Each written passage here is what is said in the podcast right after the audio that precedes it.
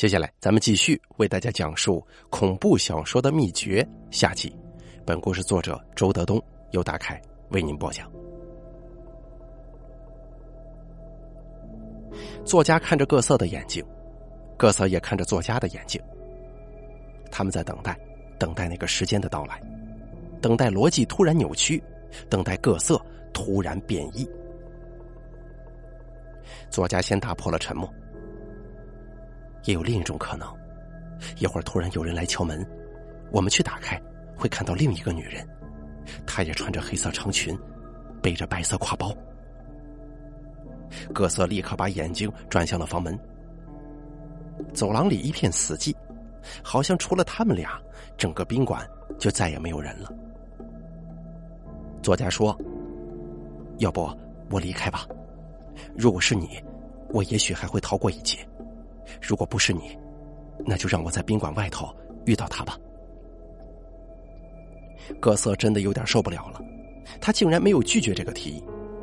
不过他拿起手机来看了看，沮丧的嘀咕了一句：“来不及了，还差一分钟了。”作家突然把手指竖在了嘴巴上，各色一下就不敢说话了。作家说：“他又说话了。”各色颤抖着声音问道：“那个小孩吗？”“对。”“他他在说什么？”作家一边压低声音，一边听着说：“他在读秒，五十一，五十，四十九。”各色慌乱的四下看了看，似乎在寻找什么武器。作家又说：“二十九。”二十八，二十七。各色死死的盯住了作家的眼睛。作家接着说：“七，六，五，四。”各色突然背起挎包，噌的一下站了起来。作家本能的朝后缩了缩。各色快速的说了一句：“没有人来敲门，看来就是我了。”老师啊，那我出去吧。作家盯着他，并没有反对。各色快步走到了门口，可能是他太紧张了，捣鼓了几下没有打开门锁。而作家突然在他背后说话了：“这只是一篇中不溜的恐怖小说呀。”各色愣了愣，一下就回过头来看向了作家。作家笑了：“你曾经在微信上问过我恐怖小说的秘诀，我对你说。”这就像是你去问一个马拉松冠军的成功秘诀，他肯定回答不了你。接着，他朝各色招了招手：“快回来坐下吧。”各色问道：“这这都是假的吗？”作家说：“现在已经过了那个时间了，如果是真的，你就会看到一万个我了。”各色似乎还不放心，又看了看那个金色的窗帘。这才走回来，坐在沙发上，长长的出了口气。老师啊，我我实话实说，您这个故事并不怎么真实，但是您太会表演了，才让我信以为真的。作家喝了一口啤酒，说道：“如果恐怖小说有秘诀，那么无非是两个字：暗示。”各色似懂非懂。作家接着说。实际上，恐怖是有极限的，无非就是死。但如果我们读一本恐怖小说，开篇就告诉你主人公遇到一个鬼，把他给吃了，你觉得吓人吗？不，真正的恐怖是你知道一定会发生什么，却不知道到底会发生什么。我们用心理学上的暗示、语言暗示、行为暗示、物体暗示、自然现象的暗示。整个情节走向的暗示，不停的渲染这个不知道结果的结果，那就是一篇好看的恐怖小说呀。各色微微点了点头。作家继续说：“我写的寻人那篇故事恐怖吧？这么多年了，你们一直在口口相传。如果我直接告诉你，那是一个表面正常的精神病在作妖，你还觉得吓人吗？”我写的三减一等于几，吓人吧？他发表之后，好莱坞都拍出了同样情节的电影。如果我直接告诉你，那个恐怖的婴儿是个长不大的侏儒，你觉得吓人吗？我写的《罗布泊之咒》吓人吧？用商业标准来说，阅读量过亿。如果我直接告诉你，那是魔幻主义的写法，由于我们粗暴的破坏环境，地球发烧了，一切都是他的病毒在作怪，那你觉得还吓人吗？再恐怖的谜底，只要说出来就破了。而这些故事一直都在绕圈子，不停的暗示、暗示、暗示。那个寻人的人可能有问题，那个婴儿好像有问题，罗布泊深处似乎有问题。提到作家之前的作品，各色马上来了兴致，但是作家呢，并没有让他张口，又说道：“只要不知道这个秘诀，写出来的恐怖小说一定就很傻。”在过去，我跟几个恐怖片导演说过这个心得，他们还是拍不好，这又回到了马拉松的那个原理上了。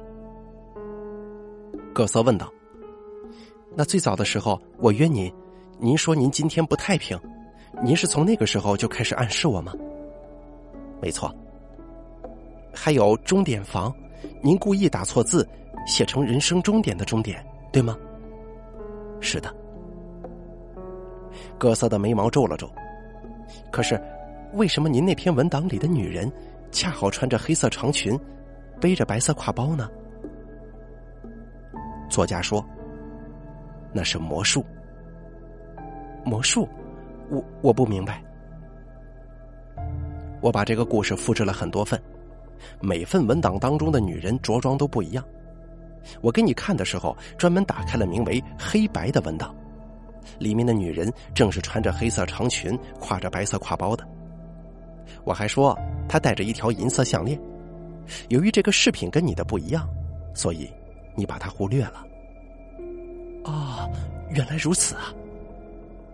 接着，作家看了看各色胸口上的金项链，又说道：“我也写到了金项链，不过把它搭配到一件白衬衫上面去了。”各色使劲点了点头，说：“啊，我们总是看到我们想看到的，而自动忽略不想看到的。”作家又喝了一口啤酒，接着他站起身来说：“好了，我该对你说的都说完了，希望你能写出好看的恐怖小说。我得回去了。”作家走的太突然了，各色愣了一下：“现在太晚了吧？您还喝酒了？”作家说。没关系，我叫代驾。那太不好意思了。接着，他看了看那两张整整齐齐的床，要不您就住在这儿吧，天亮再回去。你是害怕吧？啊，有一点儿还有什么没解释清楚的吗？你先等等，让我捋一捋啊。然后他就使劲回想。过了一会儿，各色突然问。故事当中的那个女人为什么拿出一个擦土豆丝的东西呢？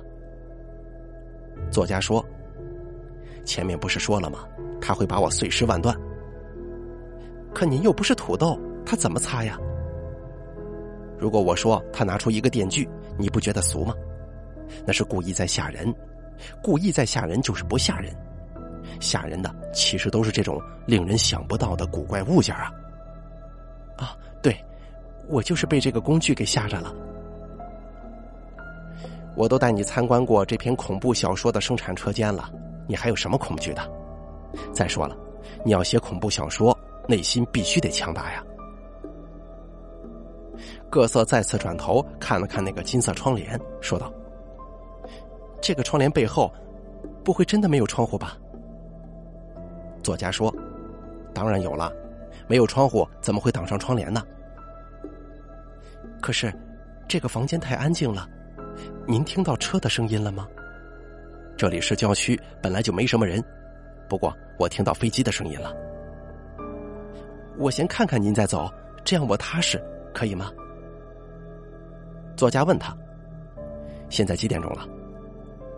各色看了看手机，说：“三点四十四分了。”说着，他就站起来，有些胆怯的朝那个窗帘走过去。前面说了，这个窗帘很厚重，他伸手拉了拉，没找到中缝，就加大了力度，结果扯了几下，真的把自己给裹在里头了。直到这个时候，作家突然意识到他为什么会排斥金色，那也是殡葬的颜色。一个人活着总是够不到梦想，因为梦想是水涨船高的，所以他死了之后，亲人就会为他大量铺陈这种金色，希望他至尊至贵，财源滚滚，极乐升天。各色在窗帘的大褶皱里面动来动去，就像是土里的蚯蚓。作家有点想笑，怎么，你出不来了？各色还在努力，并没有回答作家的话。作家说：“你需要我帮助你吗？”各色还是不说话，窗帘大幅度的摆动着。作家突然有些警惕，低声说：“你吭一声好吗？”各色依然不说话，好像窗帘内外是两个世界，互相听不到声音似的。作家死死的盯着那片起伏的金色，也不说话了。各色终于撩开窗帘走了出来，他的头发突然变得乱糟糟的。作家小声的问了一句：“看到窗户了吧？”各色看着作家的眼睛，突然直僵僵的伸出手来，轻声说：“你好啊。”作家当时愣了一下，你的领悟力真的很强吗？各色还是看着作家的眼睛，又说道。我俩终于单独在一起了。作家有点不自然了。你，你的记忆力也挺好的。各色并不在意他的夸奖，他把挎包拎起来，又说道：“那就开始工作吧。”作家眯了眯眼睛，说道：“你，你也带了擦土豆丝的工具吗？”各色不再搭理他，径直走向了门口。作家随着他慢慢转动着身子，心跳已经达到了嗓子眼儿。各色把手伸向了防盗链，挂了半天才挂上，就是说要把它摘下来也一定挺难的。然后他转过身，把挎包轻轻的放在了地上。这个时候，作家才注意到这个挎包有些重量，他终于认真起来，朝前走了几步，严肃的说：“各色，你你不要再玩了。”各色冷不丁的抬起头，眼睛里射出了凶光。你别动。而这句话是文档当中没有的。作家还敏锐的注意到，他第一次把称呼由“您”变成了“你”。他一下停住了脚步，这才看清，各色从挎包里掏出了一捆类似炸药的东西。那是几个土黄色的圆筒，用黑胶布紧紧的捆在了一起。边缘有个半导体内脏一类的东西，上面是五颜六色的电线，看上去错综复杂。接着，各色把手机抓在了手上，而这些物品绝对不是临时准备的。作家呆呆的看着他，卡住了。各色看着手机屏幕说话了：“实在是对不住，我骗你了。其实现在刚刚接近三点十四分。”作家歪着脑袋看着他，皱起了眉头。他那飞速运转的大脑突然想到了一个微妙的细节：这个女人曾经走错了房间，去了三四四，接着他又折返回来，找到了三一四。刚才两个人的时间似乎已经滑到了三点四十四分，却像弹簧一样又缩了回来，回到杀气腾腾的三点十四分。葛瑟再次看向了作家。你知道我要去昆明，也知道我今夜在成都停住。但你知道我是从哪里来的吗？作家答不上来。葛瑟又问道：“还有，你知道我的名字吗？你你你不是叫各色吗？那是我微信上的名字。”作家愣住了。我们聊了将近三个钟头，这期间我一直在等着你认出我来。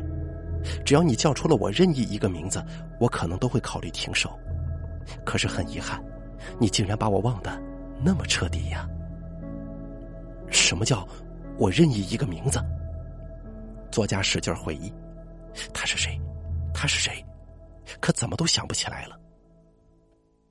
他试探性的问了一句：“你，你是不是整过容？”葛瑟冷笑一声说：“我连眉毛都没修过。”作家紧急审视着这个女人的脸，她的眼睛似乎有些熟悉，鼻子似乎也有点熟悉，嘴巴好像也是，但好像通通长在了别人脸上。那脸型似乎也有点熟悉，又好像是摆放了一堆别人的五官。你告诉我，咱们哪一年打过交道？葛瑟轻轻理了理炸药上的电线。你越来越坚定我的决心了。你总得给我个提示吧？你说的对，炸药虽然能把你碎尸万段，但是从恐怖程度上说，它远远比不上那个擦土豆丝的东西。可是你知道的，我从来不会做饭，用不好厨房里的任何东西。说到这儿，他低头看了看那款炸药。不过这东西我会操作，只需要在手机上按一下就可以了，很简单。我还要告诉你，这是我花五千块钱买的，也不知道是不是买贵了。你到底是谁呀？格瑟还没有回答，只是说：“你知道有个段子吗？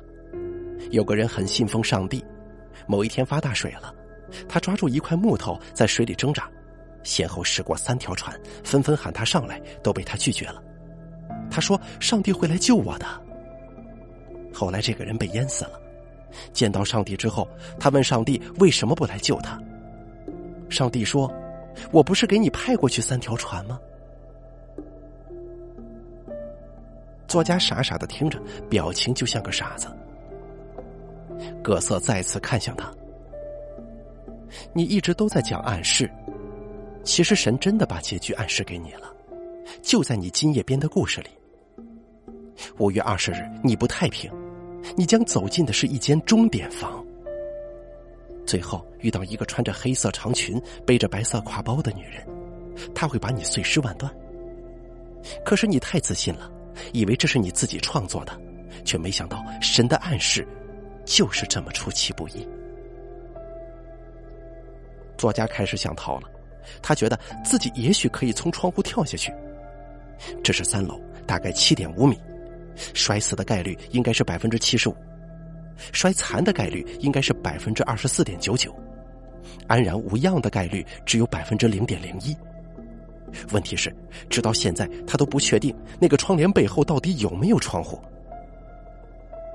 葛瑟又说：“其实我也挺害怕的。你要是害怕，就赶紧放下你那堆破玩意儿啊！咱们都好好的活着。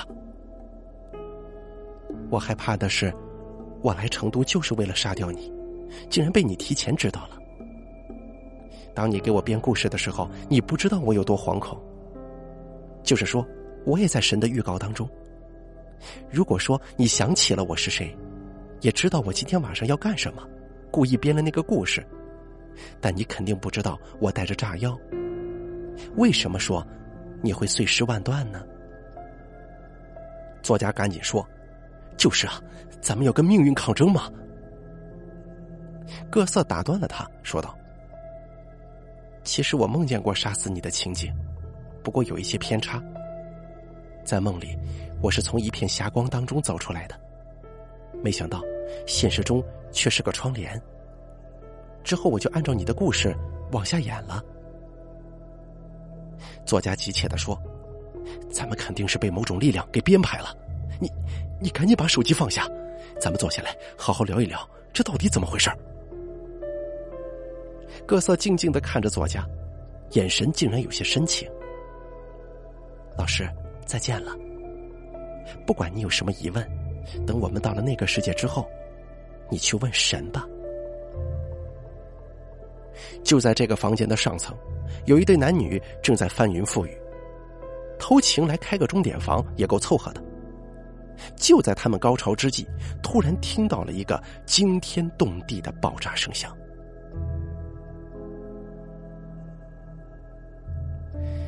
故事说到这儿就结束了。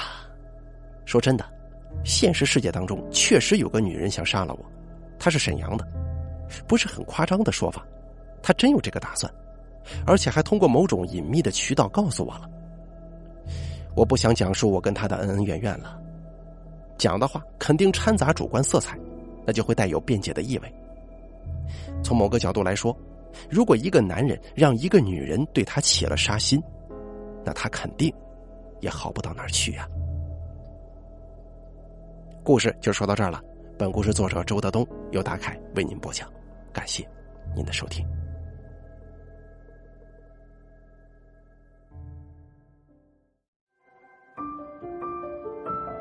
本期故事演播完毕。想要了解大凯更多的精彩内容，敬请关注微信公众账号“大凯说”。感谢您的收听。